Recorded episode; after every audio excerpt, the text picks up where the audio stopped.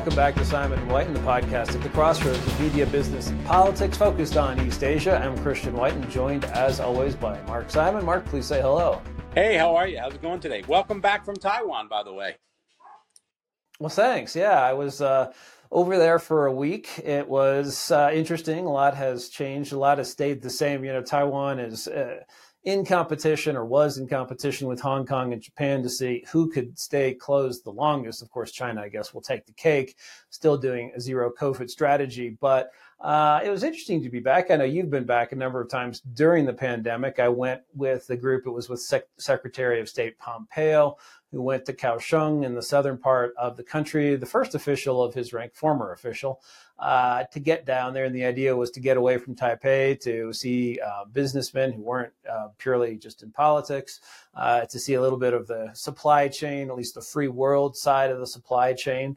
Uh, I got to say, it was. Um, uh, there's some, still some irritations that will continue even after the quarantine is done away with in a few weeks here, a couple weeks, which is the need to stay in quarantine hotels, which are actually kind of hard to find and pretty inconvenient. Uh, the fact that mask uh, wearing even oh, outdoors, even on hot muggy days, seems to be about 99.9%. Did you did you wear a mask outdoors when you were in Taiwan? I, I, I the problem I had is like, well, the advantage I have is I live up in Yangmingshan, Yangmingshan, so I live up on the mountain, so I can walk out my door and not wear the mask. You know what I'm saying? I walk around all the time, um, you know, without the mask up around where I am because I'm by myself. I hike and I walk around. I'm not wearing a mask when I go on a hike. And by the way, you don't have to if you're doing physical exercise but it's stupid. It's just dumb. I mean, I was I I left there, you know, at the end of I left there at the end of August. You know, I'm going back next week. You know, it's dumb. I mean, you're sitting there, it's hot, it's sweaty, you're walking down the street and they they they wear them. There there is something and it's Hong Kong's the same way and same in China. And I was in Queens a little while ago and it was the same there. There's something about uh, basically the mass that doesn't bother, um, you know, that doesn't bother uh, certain societies. And, you know, that's what it is. And in Taiwan, I'm telling you, every time I complain about the mask, I openly admit it. People kind of look at me and saying, stop being such a prick. They don't mind it. They don't like it, but they don't complain about it. And it's they're just it's just more compliant. There's just much more compliant. You know, Japan's they blood people. It's weird yeah, they, they they say their government is uh, you know is is telling them to do this, and they're much less likely, I guess, than we are to question the government. But it's actually misinformation. I mean, wearing masks outdoors doesn't stop anything as far. It's actually worse for you, and it's been horrible on the children. And the simple fact of the matter is, I will make take a shot at President Tsai. It's one of the things. I mean, it's one of the things that we have to look at. President They've been forcing these kids to wear masks now in Taiwan for close to three years. We're coming up on three years, and the developmental is is is devastating. And when you talk to people who know about it, that's it. But then again, you've got a very there's not many kids there. You know what I'm saying? So, you know, it's a small population, and children are not the priority there. That's that's a very sad thing to say, but it is one of the things I will say about Taiwan is children are not a priority of the society. You know, no, it's it's it's it's it's it's I'm I'm sure cut cut this clip and put it out. Mark Simon says no. In Taiwan, children are not a priority of the society. They they are not. It's it's you've got a young society, very self-absorbed, um, uh, very much into their own world.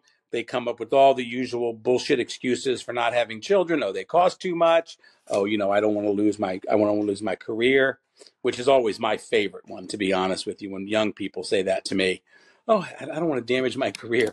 Yeah, like we're all about to be Buzz Lightyear going up into the stars and saving the world. You know what I'm saying? Or Dr. Salk invented polio. Ma- ma- polio. Most of most people are going to end up retiring. They're going to have a regular job. They're going to make some money.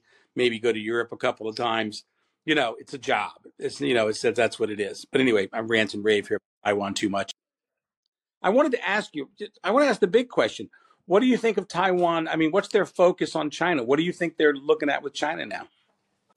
It does seem uh, the groups I spoke to, these would be more green, which has nothing yeah. to do with European or American Green Party. As you know, it's the ruling Democratic Progressive Party. So these are the more skeptical of China people. Um, that that that skepticism and concern continues to grow, and they look at you know things that President Biden has said, saying that the U.S. would come to their defense, but then to be backed off by the White House. One thing that did shock me was the senior uh, or a person with with a lot of experience in their national security bureaucracy saying that actually there is a contingent in the military that is soft on China. That you know you would think that the uniform guys would be the most skeptical, the most fearful of an invasion, the most demanding of more resources to deter an invasion. And in mm-hmm. fact, there is sort of a contingent that thinks that no, China probably will never invade. No, it's bluster sort of a KMT uh, or blue view of, of the world, which uh, sort of surprised me. And we have our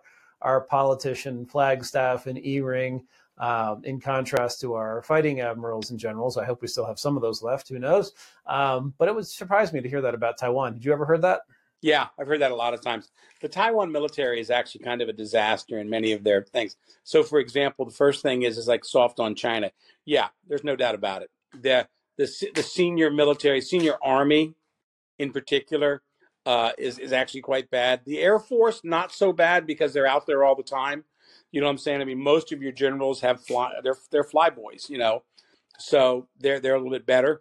Uh, Navy, okay, but no, there's a there's a there's a leftover contingent, probably in the generals and colonels level, who are KMTers, and they kind of view their job as you know, our job is to be here and then we want this. But they also are strong believers that the U.S. will not come to their aid.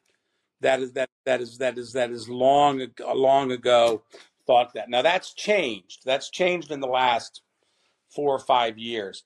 But essentially, yes, there's there's a significant contingent in the military. Just like to be perfectly honest with you, in the foreign ministry, you know, we have to remember most of the people. If you had gone into the, if you had gone into the uh, uh, Taiwanese government up until 2000 you were up until 2000 you were probably so you're in your 40s now mid 50s you're probably KMT so they're still there. So you know like what I'm saying you've got a situation where the lieutenants captains and majors they're all fine on on on this but the older guys no they're bad. And that's also we we get a lot of we get I mean you know my god the number of spies that they have the Chinese have is just phenomenal. You know, um, these these it's it's really it's it's one of the reasons why when they would talk about getting the F thirty five, I was like, no way. You know, are you kidding? Who would give them the? I mean, the, the the leaks that they've got inside them, and you know, when you talk about why, you know, you made some comments before about like you know the readiness of, them. but no, I've heard I've heard a lot of that. Uh, that's not an uncommon thought process. And the other thing about the military is that I think we have to remember is they are the key opponents of a of a of a, of a vivid and um, and and refect and reactive um, civil defense. They do not want anybody armed. The, the military really opposes the civil defense stuff. The army, especially, they they they viciously oppose it. And I think the U.S. needs to do more about that. And and civil society. Tsai herself has has messed up on that. She just needs to say, look, we're we're gonna we're gonna order forty thousand M16s are 60,000, and we're going to pre-position them around the island. Then we're going to have you guys train with these small militias. You know, the army does not like it. They do not like it at all. You know, so. Yeah.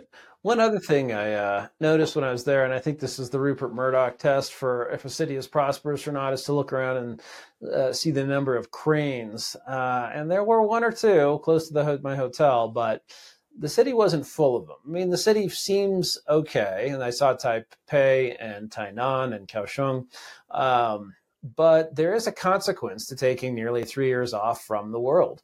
It's, I mean, first of all, the the deep impact on children who will go through all of you know say middle school without without ever going to class without a mask on. Maybe maybe they don't even recognize their teachers without them um, but also just in, in, in keeping people away people who, who have a strong reason to go and you've gone a number of times still go. And of course we're rooting for them to be successful but this did not feel um, bubbly and energetic and they've put so much of their so many of their chips on semiconductors. Uh, and if you look semiconductor, I mean, the big guys, uh, they're still building fabs and things like that, but they are liquidating inventory. They are predicting a downturn. Um, and as we said before in this program, semiconductors are going to be just another boring piece of hardware pretty soon, I think. And, uh, you know, where does that leave Taiwan? One thing Pompeo said in his speech is that, you know, trade is good. We should be in favor of more trade, all that. But think about ways to make life easier for expats. Can expats get uh, checking accounts and insurance and uh, credit ratings and all of the other things that are necessary, just sort of the boring but necessary parts of business. And they have work to do. I would agree. I mean, so your sense was basically not a thriving economy, which is basically my sense there too. You know, it's it's a place that's just getting by. You know, and and and that's a strong feeling of that. There's really no vibrancy there. Now, in fairness, that's the same feeling you get almost all over Asia. And the US was a little different in the last year where it just kind of took off. Um, but it, it is, I, I think, I think a lot of that has to do with also demographics. It's markedly an older society. And that's why I say they don't really care about children. But, you know, Secretary Pompeo's point about expats well, you've heard me that I've, I've, beaten that drum a million times. You know what I'm saying? I just was down at TECO, New York today, trying to get something and they're going, "Oh, you have to have this notified. You know, this you have to have this notified by the Filipino embassy." So, you know, in other words, it's like without even thinking twice about this, you know what I'm saying? They they send you on this wild goose chase through other consulates, which everybody knows is going to be a pain in the ass, you know. But they but just that, that it's just not there. They don't I, really am starting to believe the whole. I hate to say it. I'm not saying I agree with China on certain things, but there are certain countries that just make themselves uncompetitive, and and and it's my concern about Taiwan. Your point about not having about only being about chips, it's incredibly correct. I mean, they don't really have anything else. Certainly not finance. Certainly not anything else. You know what I'm saying? I mean, they could be a world financial center. They said, well, the Chinese banks will come in. I said, you're not a member of WTO. You don't have to let them in. Just let the U.S. banks in there. You know what I'm saying? That's all you have to do. You know, just let the U.S. and the European banks operate like let them run your banking system. Then see how much protection you have. Imagine if the, the, the top 10 banks in Taiwan, seven of them were foreign banks, non Chinese. You'd have a lot of clout. You know what I'm saying? You know, a lot of places. If you could bring people into working call centers, if you could do things. I, I'm not sure. You know, we always forget this that basically Taiwan is a left of center country when it mm-hmm. comes to economics, and that's a problem in a in a, in a global economy. They basically have been done well because a long time ago somebody said those people are our friends, and Ch- Madam Chiang Kai Shek was all over New York City. You know what I'm saying, doing her magic and they got to basically make radios and do all that fun stuff for us. But now, let's be honest, there's nothing there. Other, other than, I mean, I'm actually very pessimistic about their economy in terms of being vibrant. I think it'll always grow because it's next to China, you know, and China will get back on track. I think, maybe not. Yeah, moving across the straight straight uh, west from Hong Kong, you have, um, excuse me, from Taiwan, you have Hong Kong, what's going on there? They seem to have finally, uh, you know, these last three holdouts, not China, not the mainland, but Japan, Taiwan, and Hong Kong seem to have decided to kind of sort of rejoin the world now. Um, so, what drove that in Hong Kong? Well, what drove it in Hong Kong was Taiwan. What drove it in Taiwan was Hong Kong. What drove it in Japan was both of those two. I mean, it was like Tweedledum, fetal D, and like, oh, you know, we'll be first. We're opening before them, and it was like, I think somebody moved two days just to be not on the not on the fifteenth. I mean, Hong Kong opens the fifteenth. Uh, Taiwan goes, we're opening the thirteenth. You know what I'm saying? It's just, eh, it's it's it's it's it's it's it's a joke. The one thing that's very interesting about Hong Kong, and I and I say this, first of all, in early November, they're trying to do the bring back Hong Kong thing. In other words, Hong Kong reemerges in the world and everything like that there's going to be a lot of people who are going to be trying to shit all over that. You know what I'm saying? For good reason, because they're not. You can't re-enter the world and have a thousand political prisoners in jail. They seem to just not want to talk about these things. And here's the interesting thing: Hong Kong has now adopted the number one Chinese foreign policy tool. Shut up. Anytime China gets a hard time about anything, it's shut up. You've insulted the Chinese people. You've insulted, now it's you've insulted the Hong Kong people. Now it's we're working together. Look, we're going to see what's going to happen with some of these major Western banks if they show up. HSBC, Standard Chartered are already showing up. Apparently, Morgan Stanley is showing up. We have not heard from, from, from Goldman Sachs. I would think they probably will. Now, my personal belief is interacting with these people probably violates in spirit some of the Hong Kong sanctions. In other words, revitalizing, working with the financial secretary who's got sanctions on him. You know what I'm saying? I think dealing with them and promoting them, I think at least the spirit of financial sanctions are being violated. Um, so we'll see. I'm sure somebody will say something about it. But Hong Kong's trying to relaunch. I don't think it happens. A, a financial center has to be vibrant. A financial center has, center has to have a little wild west to it. Believe it or not, Singapore has that. Not culturally, but in their financial markets. And they also have a stable rule of law where they are not cracking down on dissonance. Now, they probably would, they had to, but they're not. And I just don't see Hong Kong coming back. I mean, look, you did you see recently we had two things that were very interesting. First of all, Chinese banks, I mean, China asked Western banks and people not to print, put out negative financial reports on China in the run up to Xi Jinping's oh, coronation. Is that all it takes? Yeah, can can any can a it's US out. company do that? It's like, out. Oh. That's, don't don't say anything bad.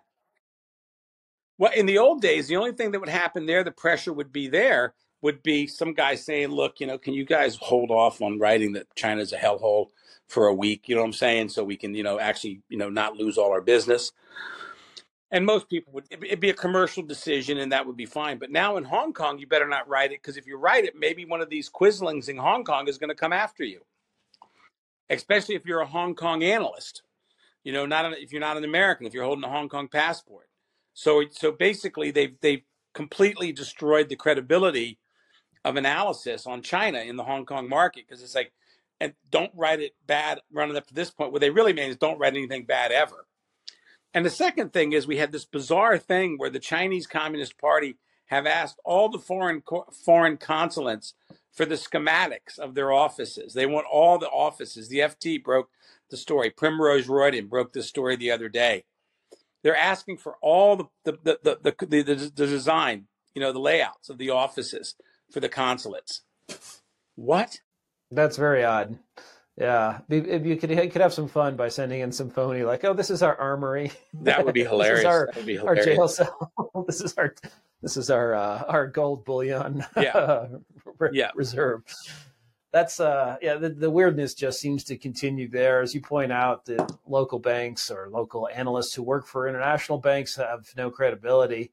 Um, anymore. And if you look at the brain drain, I'm surprised it's not going faster. You know, Bloomberg sort of did this thing where it says, oh, it'll take Singapore is it 20 years to catch up in wealth, but that's I think the wrong way to look at it. Once the city starts to grow and you contrast it with one that's, I mean, that's shrinking. Um, you know, compare Charlotte, North Carolina to Detroit in any time since 1970, and um, I'm sure at one point Detroit was wealthier, at least on paper, but sure didn't feel that way. You know, that's a really good point, Christian. A lot of times people are looking for reasons to, uh, you know, say, oh, this can happen and that can happen. A lot of it's because they don't really like Singapore. You know what I'm saying? They're not fans of Singapore. Um, and we, some people don't want to see a system like Singapore be rewarded, but the Singaporean system and the lesser of evils is a lesser evil than the Hong Kong system right now. But I do believe people don't like to hear it. I firmly believe that there is not an opportunity for a financial center to grow as long as you've got basically what is martial law running around. I mean, that's really what they've got in Hong Kong.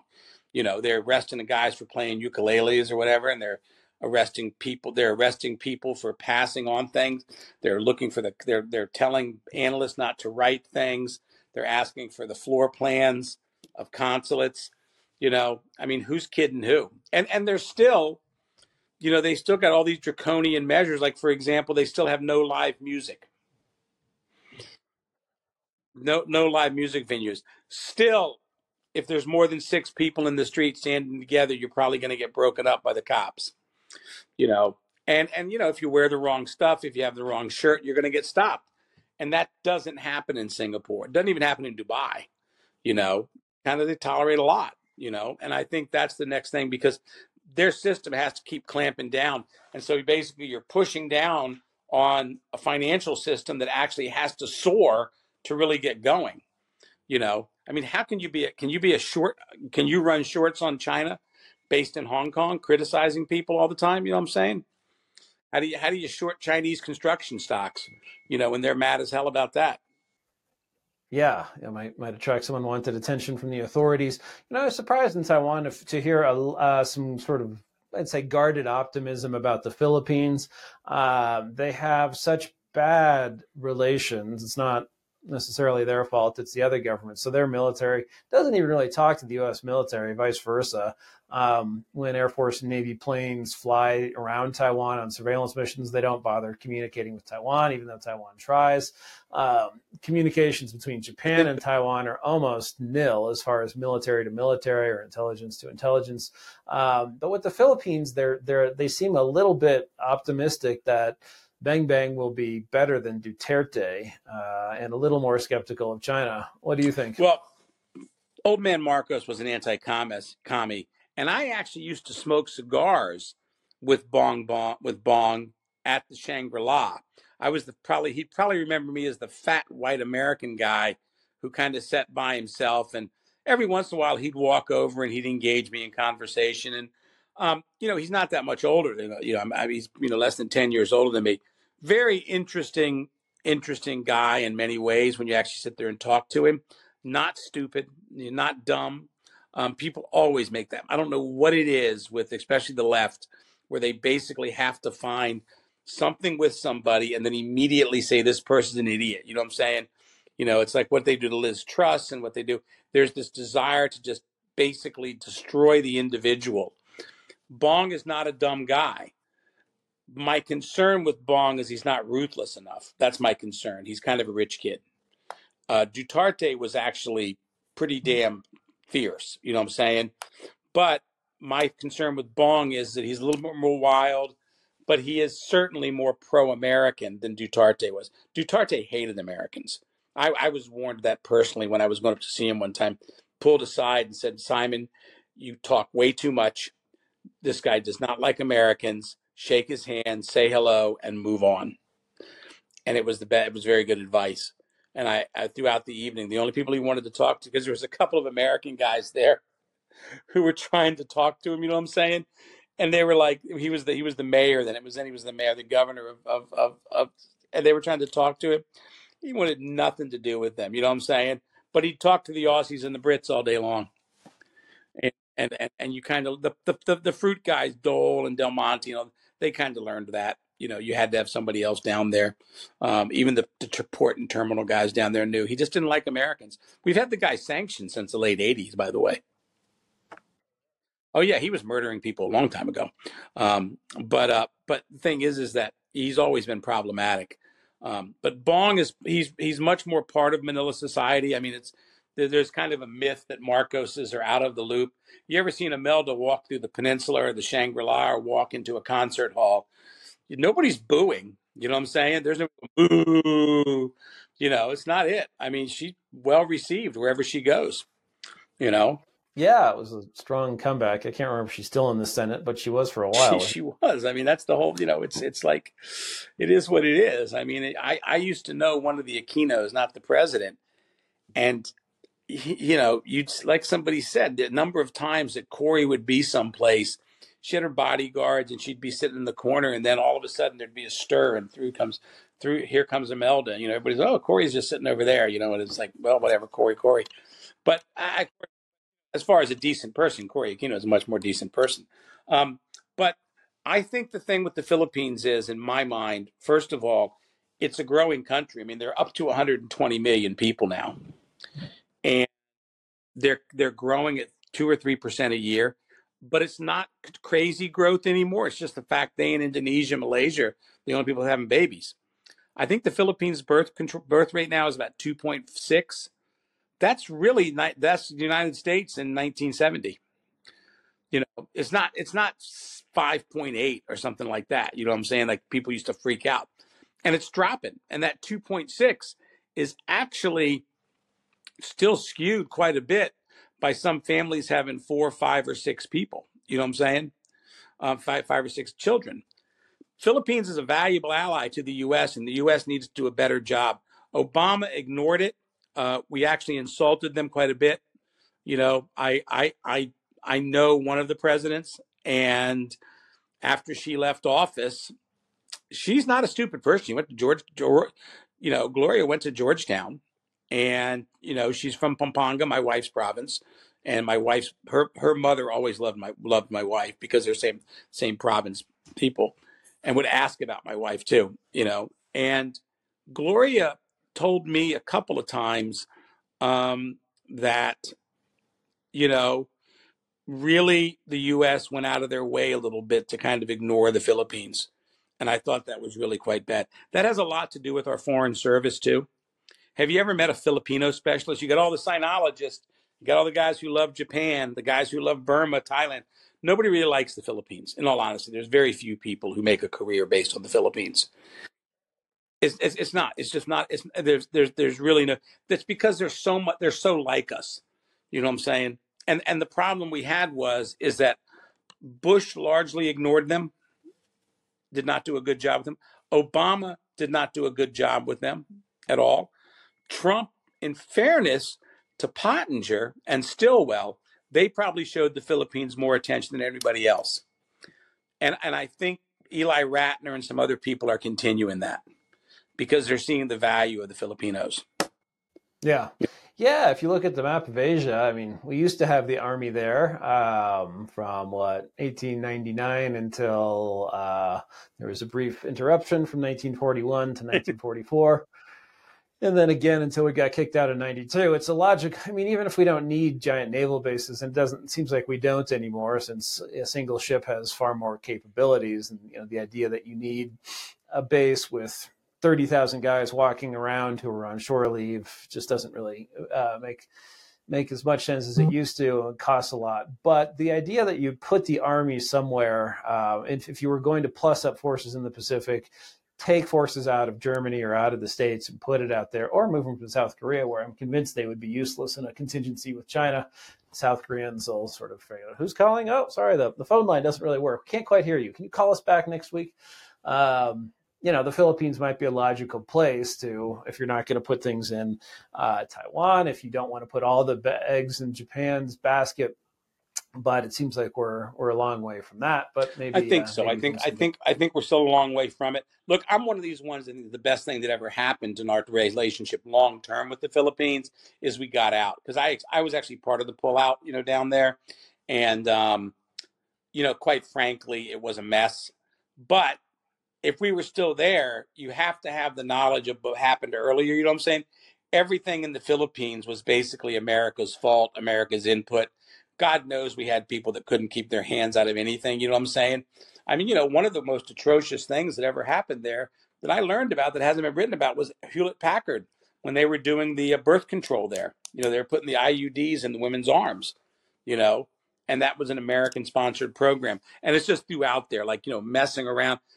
Probably, we're probably the worst colonial masters in history. The Brits are the best. They're like, go over there, make money, you pay us, we're fine, bye bye. You know what I'm saying? And uh, the Americans were always, you know, it's it's a really they in a, we're screwing the place up. We've been out of there. We have a great relationship with them. We have great ties with them. And the Filipinos are actually pretty good soldiers and sailors. In other words, when they get the right training and they get the right leadership, which they often do, they're actually pretty solid. The problem is they just never really have the right equipment because they got no money. Um, but but that's that. But I but I do think you know when you we talk about defense and stuff like that, I want to come back to Taiwan. What what's your sense of this of, of Taiwan and, and its feel for the its allies in the region? I mean, do the Taiwanese think the Filipinos are potential allies? Do they think the Japanese are potential allies? Do they think the Americans will fight for them?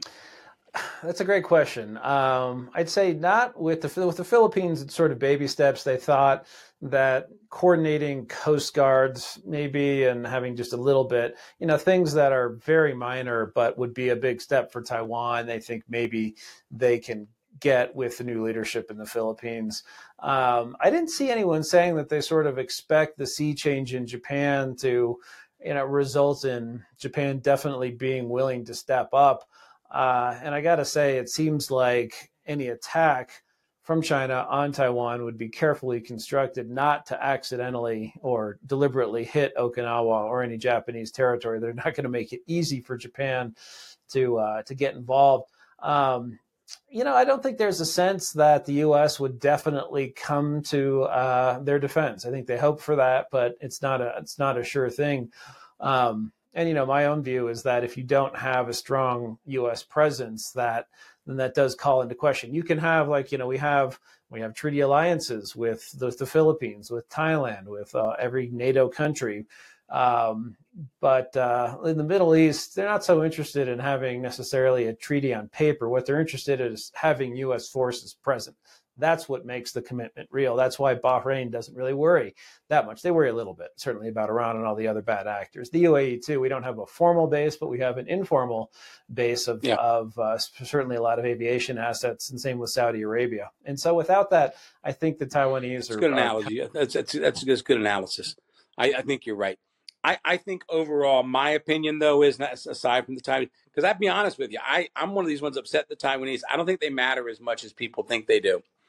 In other words, I think the Japanese look down there and they go, okay, this is Yokohama, this is this is all our, our Tokyo Bay. These are this is us going south. You know what I'm saying? And if we're going to go south and then go go go uh, go west, you know, over to the uh, over to Europe, we got to go through basically by Taiwan.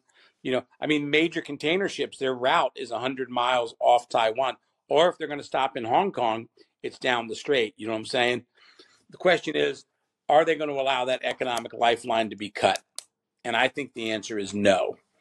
And I think the other thing too is we could sit around all day and hope the Chinese are good enough not to target them. I think we have to understand the hatred the Chinese have of the Japanese. And I think those southern islands get it for sure. And that brings Japan in. Japan comes in, we come in. And I think the other thing too is is that what we've seen thanks to Putin and what we've seen thanks to actually Pelosi in fairness is the Chinese don't really have the capability yet for this year or maybe the next 7 or 8 years in my mind is a long uh, to actually get an invasion force that can get get on the ground in Taiwan and wrap this thing up pretty quickly. You know, like I, I said earlier about the army screwing up the civil defense that's going to change. It's already coming along. You know what I'm saying? So what's going to happen is is like, can China get across there and and and and and really can China get across there and actually uh, uh, and take Taiwan? I'm not sure they can. I mean, look at the Russians. You know that was they were counting on a quick one. The other thing too is people go, well, the Ukrainians or fighters. We don't know about the Taiwanese. Well, the Chinese don't have a great track record either you know, and they and they haven't fought either. So this would be a brand new thing for them. I follow a couple of websites, and the way they talk to you, it's like it would be like a video game. It's like, no, no, that's not the way it's going to be. And the other thing too is the U.S. actually has a lot of options thanks to submarines and cruise missile launch, cruise missiles from 300 miles off. They got a lot of options out there to basically not put one U.S. soldier in in the line of sight. You know what I'm saying? and we've we've seen we've seen that another thing too. We've seen that happen with um, um, in Ukraine, where essentially, I mean, I'm sorry, you see these missiles being fired at the Russians long term, but these you're trying to tell me there's not U.S. advisors close by. You know what I'm saying? That's why Putin's losing his mind. You know, you know, uh, they're, they're out there trying to hunt down American advisors. You know, but the they can they can launch those missiles from very safe areas, you know, and, and the Russians don't really have the motivation, motivated troops to go get those guys.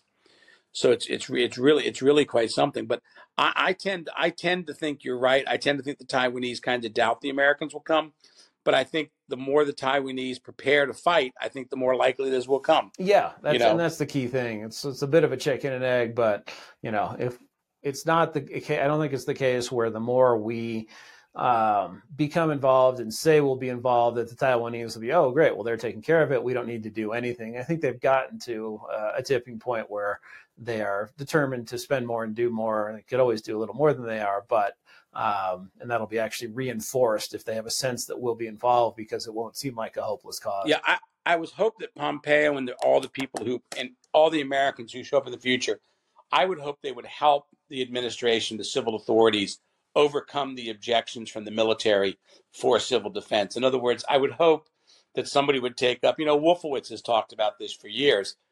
All right, what we're going to do is we're going to pre-position 50,000, 60,000 rifles, 40 or 50,000 anti, you know, 20,000 anti-tank weapons, some Stinger missiles, you know what I'm saying? And we're going to train a prevent, you know, a territorial defense force of 50,000, 60,000 people who will fight. You know, find the guys, pay them some money, and they'll, in addition to the army. And and I think it's Taiwan is not a big place. If the Chinese have to come ashore and you got to fight these guys who are willing to fight, it attra- those types of things naturally attract guys who want to fight too. By the way, so I, I'm just I'm I'm I'm just not as pessimistic about Taiwan now as I was a year and a half ago, and it's because I I I, I- am fairly more optimistic. But we've got to continue to see real things happen. That's that's the thing there. All right, that's all the time we have for this episode, but join us again soon for another edition of Simon and White. Thanks.